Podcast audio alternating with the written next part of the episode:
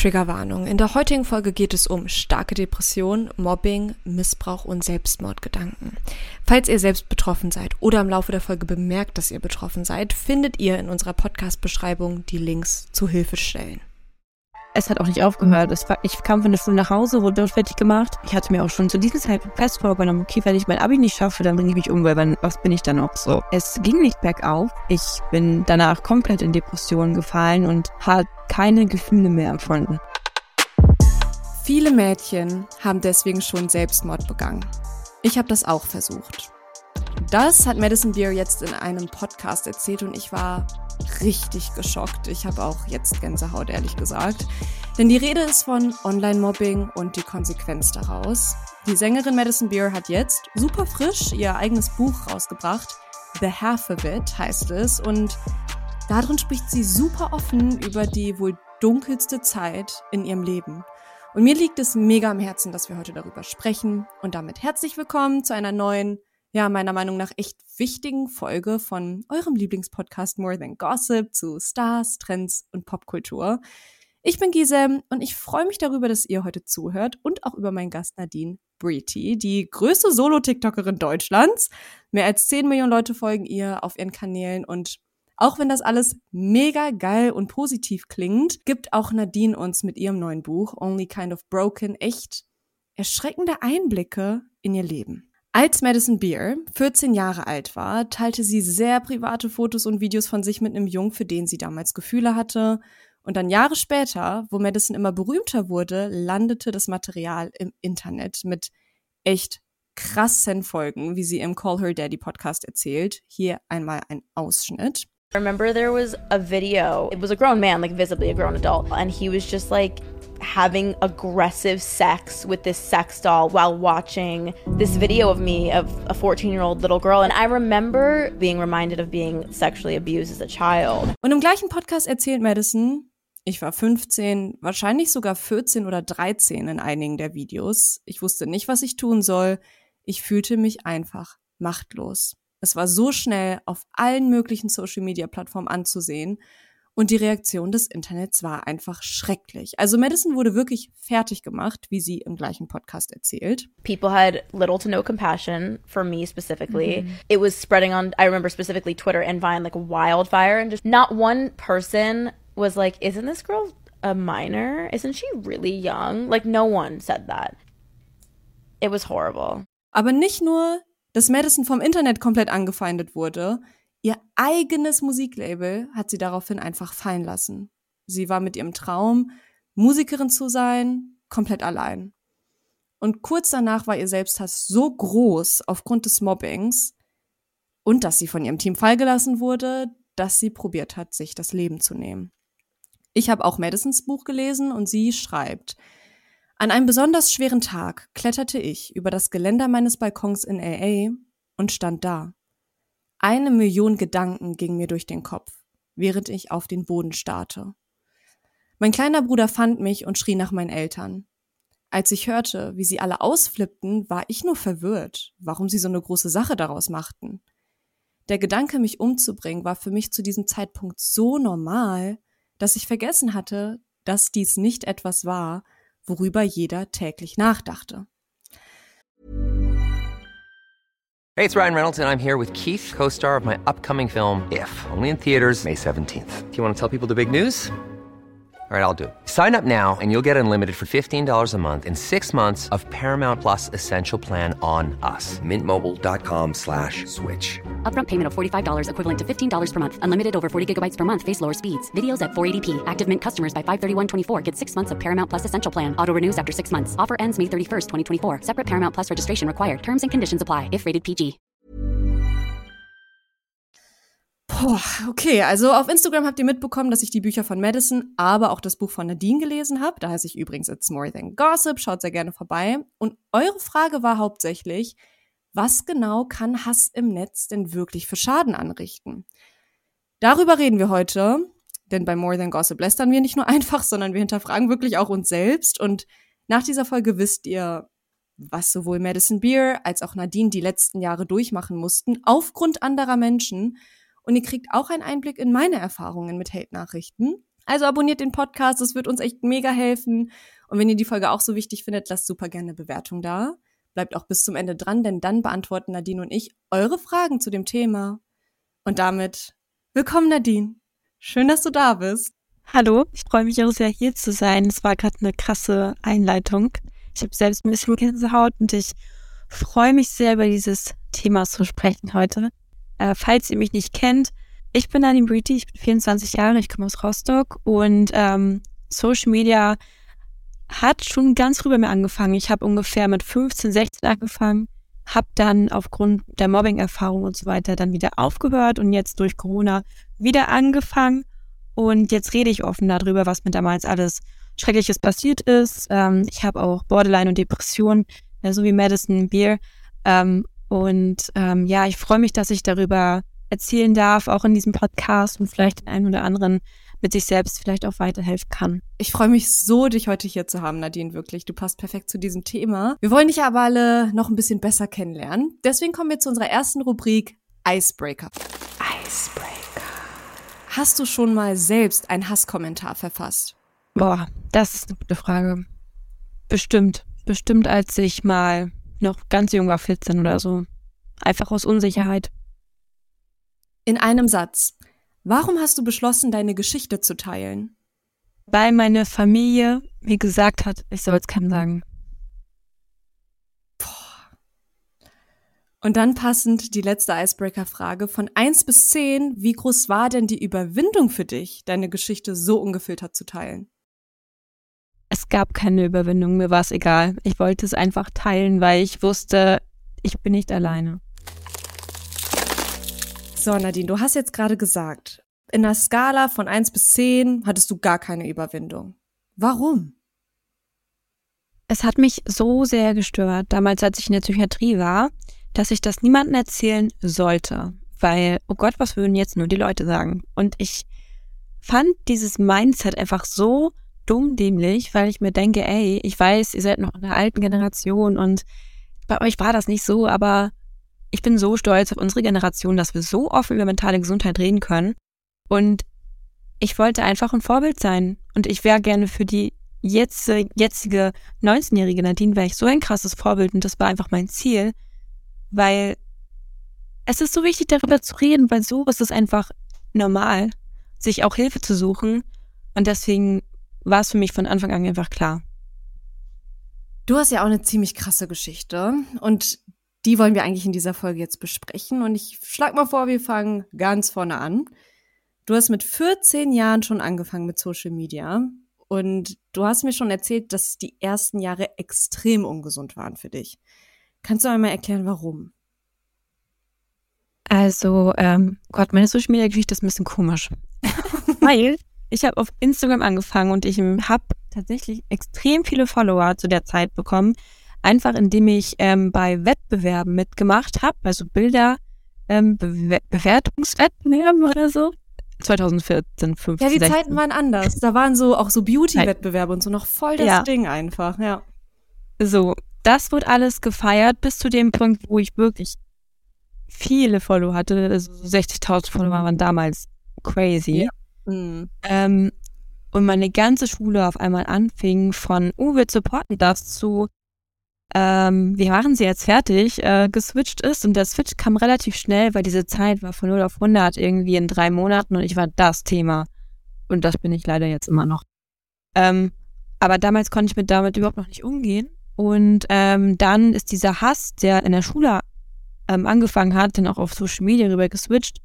Und im Endeffekt hatte ich nachher so 50 Hate-Pages äh, das war auch eine oh. immense Zahl. So, also es sind wirklich so viele Menschen. Ich weiß sogar, eine Hate-Page hat auch 5000 Follower oder so. Es war crazy. Was? Du, ja, und wenn du weißt, wie viele Menschen dich anscheinend hassen, dass sie eine Hate-Page folgen, wow.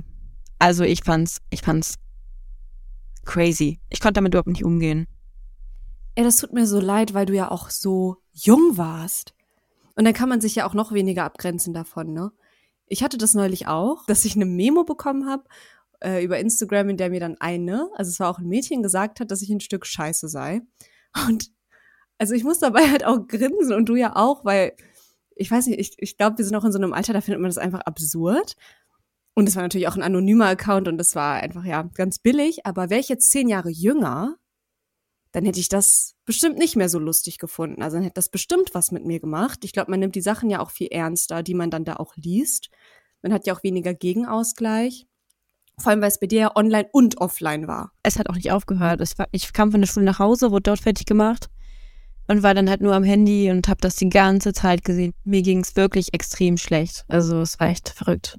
Das verdient absolut niemand und jede Leidensgeschichte aufgrund von Mobbing ist natürlich mega individuell, aber ich sehe tatsächlich auch einige Parallelen dann zu Madison Beer. Bei ihr wurde ja auch online so viel eingeredet, dass sie ein schlechter Mensch sei, schmutzig, nicht liebenswert. Bei ihr war es ja auch so, es hat sich dann auch ins echte Leben übertragen, weil ihr Musiklabel sie ja hat fallen lassen, weil auch die dann nicht mehr an Madison geglaubt haben. Und Madison hat dann irgendwann geglaubt, okay, ich, ich muss dem Leben entkommen.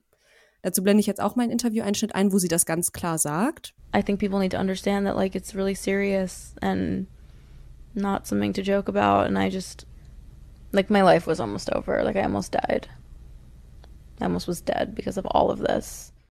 In deinem Buch schreibst du, ich zitiere, täglich verletzte ich mich selbst, so sehr hasste ich mich.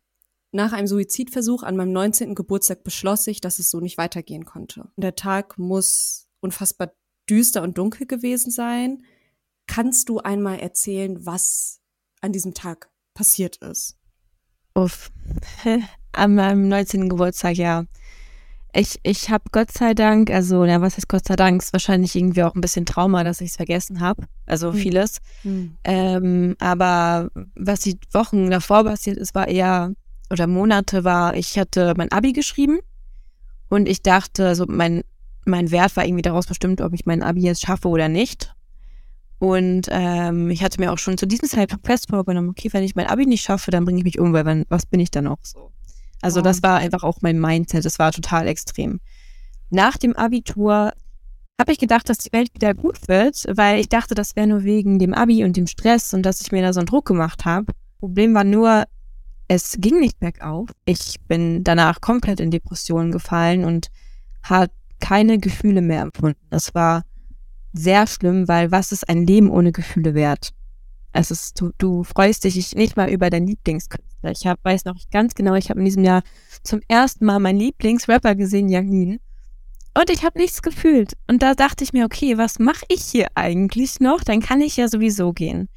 Zu dem Zeitpunkt, als ich noch so ja, krasse Stimmungsschwankungen hatte, beziehungsweise keine Gefühle, hat sich auch die Borderline-Persönlichkeitsstörung bei mir entwickelt.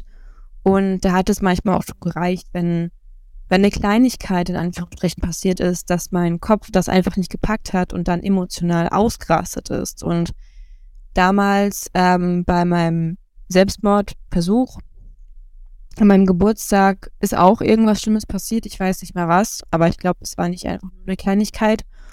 Und ähm, ich will jetzt nicht genau sagen, was ich da gemacht habe. Aber das war auch irgendwie eine Kurzschlussreaktion. Und danach habe ich gemerkt, okay, wow, das, das war gerade ganz schön knapp. Und mit 19 habe ich noch nicht realisiert, wie sehr mich meine Familie liebt, weil ich das gar nicht mehr empfunden habe. Und ähm, habe mich dann Gott sei Dank dazu entschieden, ähm, mir Hilfe zu suchen. Und das hat mich dann auch gerettet, weil alleine hätte ich das niemals geschafft. Gott sei Dank hast du dir Hilfe gesucht. Du hast ja gerade schon erwähnt, Borderline. Du redest in deinem Buch auch sehr offen über deine Diagnose und auch Madison Beard zum Beispiel, hast du ja auch schon gesagt, wurde auch mit Borderline diagnostiziert. Ich glaube aber, dass viele gar nicht wissen, was das überhaupt ist. Kannst du einmal erklären, was eine Borderline-Diagnose bedeutet? Also, das ist total schwer, weil es für jeden natürlich anders ist und jeder anders fühlt. Ähm, bei mir als ich diese Diagnose bekommen hat, hat für mich plötzlich einmal mein ganzes Leben Sinn gemacht, wie ich mich verhalten habe, wie ich mit Stress umgegangen bin. Ich hatte immer eine, die ganze Welt ist gegen mich Einstellung. Ich bin nichts wert. Man hat einen starken Selbsthass, die man krass bekämpfen muss.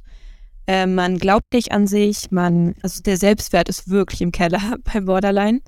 Und man hat halt eine krasse Emotionsachterbahn, die auch mal schön sein kann, Zumindest ist bei mir. Aber es muss nur irgendeine Kleinigkeit passieren, die die mich triggert, die schlimm für mich ist und ich verfall wie in einen Rausch, der, den ich auch mal gerne so beschreibe, als würde ein Dämon übernehmen. Und mhm. ich hatte das Gott sei Dank das letzte Mal vor zwei Jahren oder so.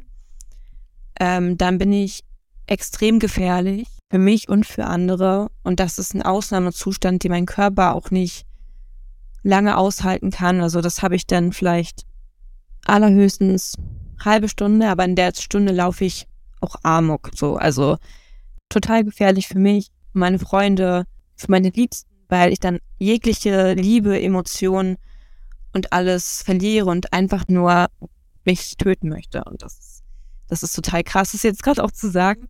Aber ähm, ich will halt auch, dass Leute das ernst nehmen. Also wenn ich sage, hey, ich habe Borderline und wenn wir uns mal streiten, dann mach bitte nicht das und das, sondern bleib ruhig und ähm, falls ich mal dir wirklich blöd komme, nimm dir das, nimm dir das niemals zu Herzen, weil meistens, wenn ich dann merke, okay, ich habe gerade eine Grenze überschritten, bin ich auch Gott sei Dank eine Person, die sich gut entschuldigen kann. Aber es ist halt schon auch ein Zustand, der Menschen sehr verletzen kann. Und das verletzt mich dann natürlich auch, wenn ich meine Freunde oder meine Familie schlecht behandle, wenn ich in diesem Rausch bin und die Welt nicht mehr wiedererkenne und einfach nur von diesem, in Anführungsstrichen, Dämon komplett übernommen werde, weil frei denken kann ich in dem Moment auch nicht mehr. Aber wie wichtig dann auch die Aufklärungsarbeit ist, dass man dann auch weiß, als Freundin zum Beispiel, ah gut, okay, so und so kann ich dann in solchen Situationen reagieren, weil Nadine hat damit Erfahrung und sie weiß, an welchen Punkten man dann so schrauben muss. Also es ist total wichtig, dass wir gerade drüber reden. Madison Beer ist davon überzeugt, dass das Mobbing und der Hass tatsächlich der Grund dafür sind, dass sie Borderline entwickelt hat. Wahrscheinlich kann man das nicht eins zu eins so sagen, aber was glaubst du, hat Mobbing dazu beigetragen, online und offline, dass du in dieser Situation dann warst? Ich würde auf jeden Fall sagen, zum Selbstwert und Selbsthass hat das eine Menge beigetragen, ja. Hey, it's Ryan Reynolds and I'm here with Keith, co-star of my upcoming film If, only in theaters May 17th. Do you want to tell people the big news?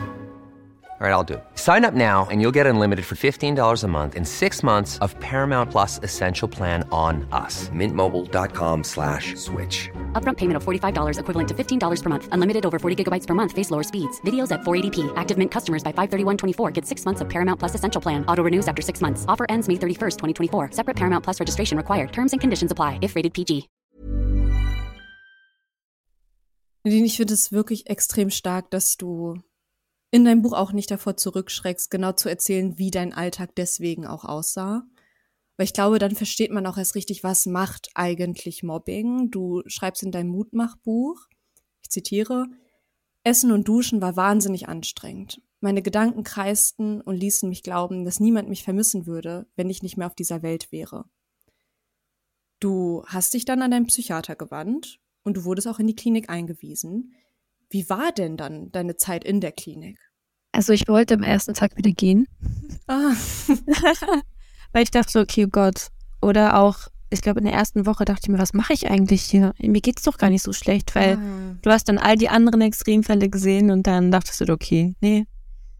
Ähm, Ach krass, man so, vergleicht will ich dann auch so. Man sagt dann so, hey, ja, bei denen ist doch schlimmer als bei mir. schlechter als mir. Krass, okay. Und dann habe ich mich so sehr in die Leute da verliebt, an die, in diesen Tagesablauf, in, in diesen Stundenplan und in buddhistische Bücher, dass ich da nicht mehr weggehen wollte. Es, es war so schön. Ich glaube, das war, also ich sage auch immer ganz gern Feriencamp für die Seele. Und das war es halt komplett. Ich habe da Sachen gelernt. Da hatte ich in der Schule, ich hätte gedacht, wirklich, ich dachte mir, ich lehrt gerade jemand die Welt neu. Und das hat mich so verändert zum Positiven. Es hat meinen kompletten Blickwinkel auf die Welt und auf Menschen verändert und halt eben auch auf Hass im Netz oder auf Hass allgemein, weil ich mich so in die Menschen besser reinfühlen kann. Und ich glaube, das war einer der wertvollsten Zeiten in meinem Leben. Mich wärmt es gerade. Ich glaube nämlich, dass, weil das Wort Psychiatrie auch so hart ist, dass viele, glaube ich, auch Vorurteile haben. Und ich finde es schön, dass du sagst, ey, ein Klinikaufenthalt kann das Leben positiv verändern. Das war eine schöne Erfahrung. Ich würde es empfehlen. Ich glaube, das ja, ist also richtig es war, wichtig. es war auch sehr hart und sich mit sich selbst auseinanderzusetzen, das ist, glaube ich, die größte Challenge, die man mal hat. Ähm, aber für mich hat es sich gelohnt und ich weiß leider auch, dass es nicht bei allen klappt und dass man sehr viel Effort und sehr viel Arbeit da reinstecken muss, bis da was passiert.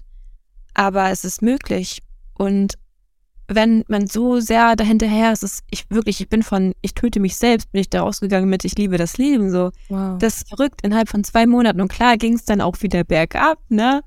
Aber ich hatte dann die Werkzeuge bekommen und einen, einen dicken Ordner, wie ich ein Leben auf die Reihe kriege.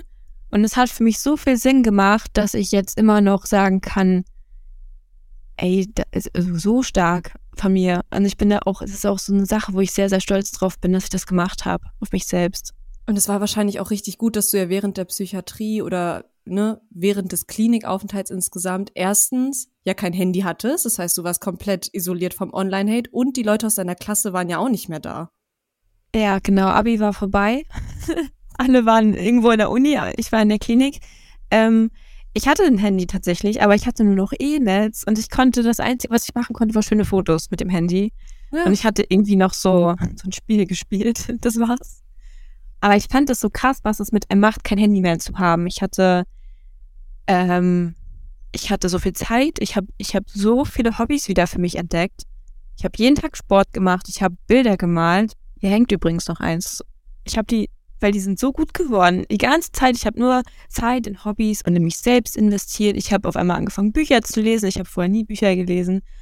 Und ich bin da total anders rausgegangen. Und deswegen sage ich auch immer so, ey, boah, ich, klar, so Social Media ist mein Beruf.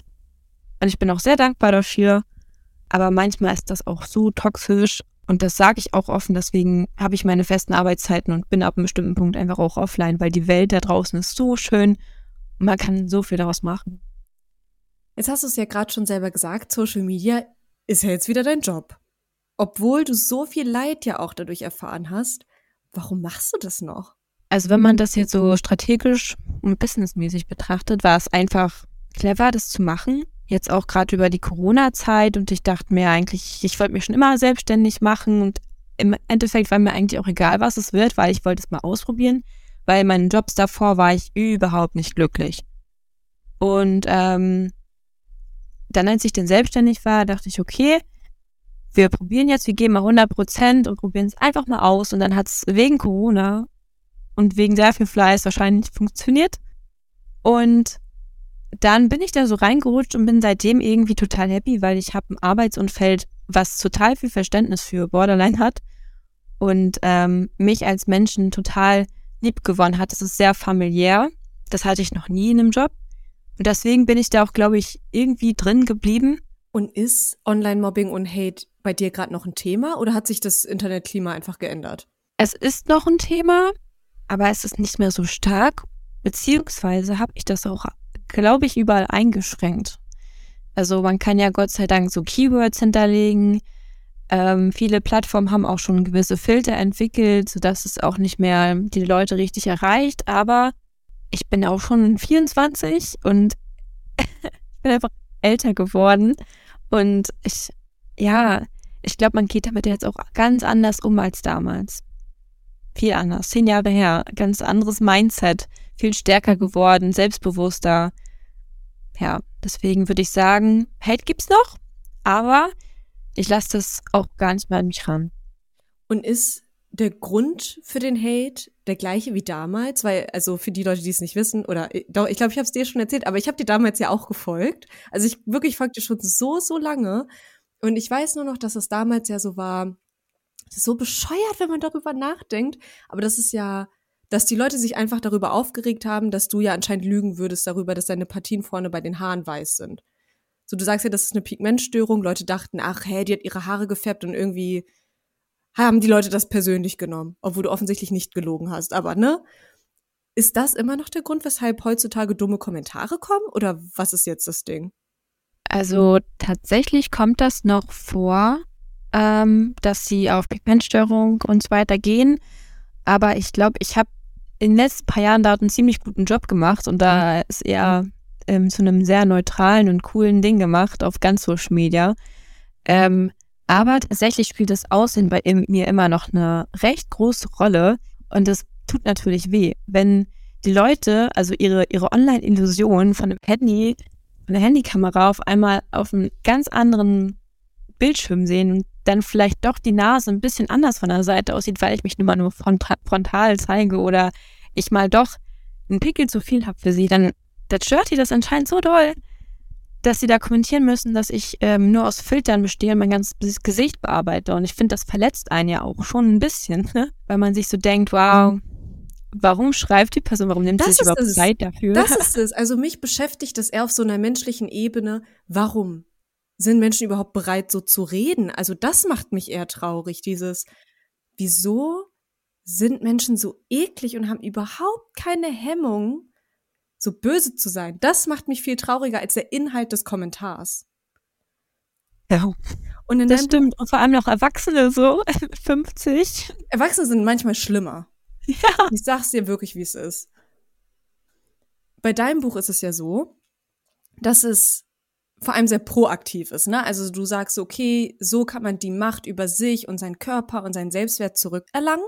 Mhm. Aber was willst du den Menschen denn jetzt sagen, die trotzdem aktiv Hass im Netz verbreiten und auch so der Grund sind, weshalb man überhaupt so ein Buch schreiben muss? Also ich glaube, diese Menschen, die das machen, haben erstmal ein ganz starkes Problem mit sich selbst. Und wenn man bei anderen irgendwie Hass sucht, dann sollte man vielleicht zuallererst bei sich selbst anfangen, weil dann irgendwas mit einem selbst wahrscheinlich nicht stimmt. Und wenn dieses Buch vielleicht auch jemanden mal erreicht, der diesen Hass auch verbreitet hat oder immer noch macht, vielleicht ändert das einen innerlich. Du wirkst jetzt so schon auch relativ entspannt. Deswegen würde mich interessieren, wie das Leben jetzt gerade für dich ist, auch mit deiner Diagnose. Also ich habe einen sehr krassen Tagesablauf, ähm, der sehr durchstrukturiert ist und wenn er nicht so abläuft und ich das nicht so umsetze für eine gewisse Zeit, dann weiß ich, okay, es wird mir schlecht gehen. Ähm, ich habe mir immer morgens Sport, To-Do-List, sehr früh aufstehen, regelmäßig essen. Es sind so, es sind so simple Sachen, die aber einen Tag sehr erfüllen können und das Gleichgewicht mit mir selbst äh, zusammenhalten. Und wenn ich, wenn es mir wirklich schlecht geht, dann bin ich auch offline und dann bin ich auch mal kurz weg und ganz viel in der Natur, ganz viel mit Freunden unterwegs, um irgendwie mal wieder ja, ein bisschen Normalität zu bekommen. Weil es ist, ich hab, also es ist auch ein Beruf, der ist total cool, aber wenn ich dann boah von von 8 bis 22 Uhr am Schreibtisch sitze und nur aufs Handy starre, erfüllt mich das nicht besonders und es macht auch sehr abhängig und dann sage ich auch, okay, nee, ich merke gerade, es tut mir nicht gut, also mache ich was anderes. Dann ist meine letzte Frage jetzt an dich, bevor wir zu den Community-Fragen kommen. Was gibst du denn jetzt noch allen Leuten mit auf den Weg, die selbst von Hass und Mobbing betroffen sind? Ich würde raten, sucht euch jemanden, mit dem ihr darüber sprechen könnt und wo ihr euch wohlfühlt, weil einfach mal darüber reden hilft schon. Ähm, wenn das ein Umfeld ist, was ihr ändern könnt, dann ändert das. Dann geht der weg. Ich habe Schule wechseln, ist ganz schön ein harter Tobak. Also weiß ich nicht, ob man das immer machen kann, aber wenn es eine Arbeitsstelle ist, dann haut er ab.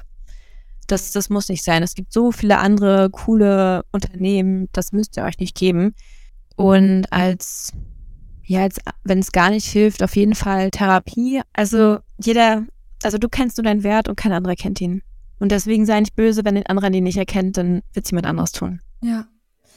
Okay, dann kommen wir jetzt zu den Community-Fragen. Haben sich deine MobberInnen je bei dir entschuldigt? Also ich denke, die meinen jetzt die aus der Schulzeit.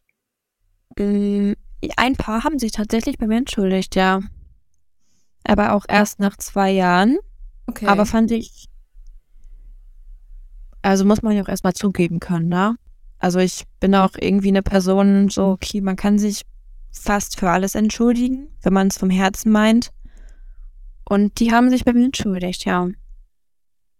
Und hat dir das irgendwie eine Art Genugtuung gegeben oder warst du da abgestumpft und dachtest dir so, ach komm, ihr könnt mich mal am Arsch lecken? Ja, es war schon eine, ach komm, ihr könnt mich mal am Arsch lecken. Okay. Also ich glaube, die meisten, die jetzt wirklich was Schlimmes, also was richtig Schlimmes gemacht haben, die haben sich nie bei mir entschuldigt.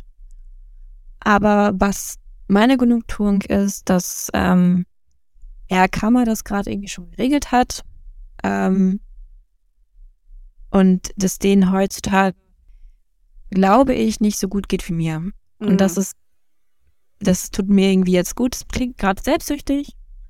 Aber manchmal Ich bekommt fühl's. das, was er verdient. Ja, und ich fühl's. Und das ist ja nicht äh, Kindergarten, was ihr da angetan wurde, ne? Also natürlich ähm, ist das immer noch emotional beladen. Und natürlich denkt man sich, also man wünscht den Leuten jetzt vielleicht nicht aktiv was Schlechtes, aber wenn man sieht, die sind nicht die glücklichsten, denkt man sich so, ja, vielleicht hätte man ja auch sein Leben anders leben können, dann wäre es jetzt vielleicht auch besser. So. Genauso. Okay, du bist dran. Okay. Ähm, ich habe hier, wie geht man damit um, wenn man gerade aktiv im Netz gemobbt wird? Ich würde jetzt sagen, blockiert die Leute. Schränkt diese Leute so gut wie möglich ein. Ihr könnt bei, ich glaube, bei Instagram, YouTube, äh, TikTok eine Blacklist auch machen, wo ihr zum Beispiel auch eure Handynummer hinterlegen könnt oder irgendwelche Daten, die ihr wollt, nicht wollt, dass die geteilt werden. Mm, aber was ja am meisten hilft, ist halt offline sein. Ich weiß, es ist total schwierig zu sagen auch, aber wenn es dir zu viel wird, dann hör auf. Also ich würde es jetzt auch noch machen, einfach mal Abstand davon gewinnen Ja. und ja. sich nicht davon zu sehr runterziehen lassen. Ja, damit man auch versteht, dass das Internet auch einfach nicht echt ist am Ende des Tages, dass man es nicht so an sich ranlässt. Und diese Blacklist, ich glaube, das wissen echt die wenigsten, dass du wirklich da so Schlagwörter eingeben kannst bei Instagram, dass Leute das nicht kommentieren können. Also Beleidigungen, Adressen, Telefonnummern, in dem Moment, wo du das auf diese Liste packst und Leute das dann kommentieren wollen, zum Beispiel, du siehst hässlich aus, du bist eine Schlampe. Diese Kommentare werden dann nicht veröffentlicht, weil man das in diese Blacklist reingepackt hat. Also Ja. es wissen echt wenige, das ist echt ein Hack. Ja, und wenn es dann gar nicht geht, halt anzeigen, ne? Also, Ja. wenn es zu krass ist, auf jeden Fall anzeigen. Das ist das perfekte Schlusswort. Auf jeden Fall anzeigen. Nadine, ich danke dir so, so sehr für deinen Mut, für deine Ehrlichkeit. Ich kann allen empfehlen, dieses Buch sich einfach mal anzuschauen. Es wird auch nochmal verlinkt in unsere Podcast-Beschreibung, genauso wie Hilfsstellen für, falls ihr irgendwie betroffen seid von Mobbing oder ihr Leute kennt, die betroffen sind und irgendwie helfen wollt. Aber danke, Nadine, dass du da warst. Also ich hoffe, spätestens jetzt ist es wirklich klar. Worte können uns wehtun und uns langfristig verletzen. Ich sag's nochmal richtig klar für alle. Der Selbsthass, den Nadine und Madison Beer und so viele andere Menschen spüren, ist das Ergebnis aus Mobbing-Erfahrungen gewesen. Aufgrund anderer Menschen. Und diesen Selbsthass dann zu bekämpfen, ist eine fucking schwierige Aufgabe und wandelt sich nicht selten zu Selbstmordgedanken. Das ist richtig ernst, Leute. Und wenn wir uns erstmal bewusst darüber werden, dass wir diese Gedanken bei anderen verursachen können, verstehen wir vielleicht auch im Umkehrschluss, dass wir dafür mit liebevollen Worten und mit Unterstützung voll viel Gutes ausrichten können. Wenn ihr bemerkt, dass jemand gemobbt wird, bitte greift aktiv ein. Und wenn es dir nicht gut geht, dann sucht ihr unbedingt Hilfe. Die Anlaufstellen findet ihr in der Podcast-Beschreibung. Ich bin Gisem, das war More Than Gossip. Ich danke euch so sehr fürs Zuhören. Wenn ihr die nächsten Themen mitbestimmen wollt oder auch wollt, dass eure Community-Frage am Ende einer Gastfolge zu hören ist, dann folgt mir super gerne auf Instagram, it's More Than Gossip, da bekommt ihr alles mit. Oder auf TikTok, More Than Gossip. Ich freue mich einfach, wenn ihr den Podcast abonniert, eine Bewertung da lasst und auch gerne mit euren Freunden teilt. Das macht einen riesigen Unterschied. Danke fürs Zuhören und bis zum nächsten Mal.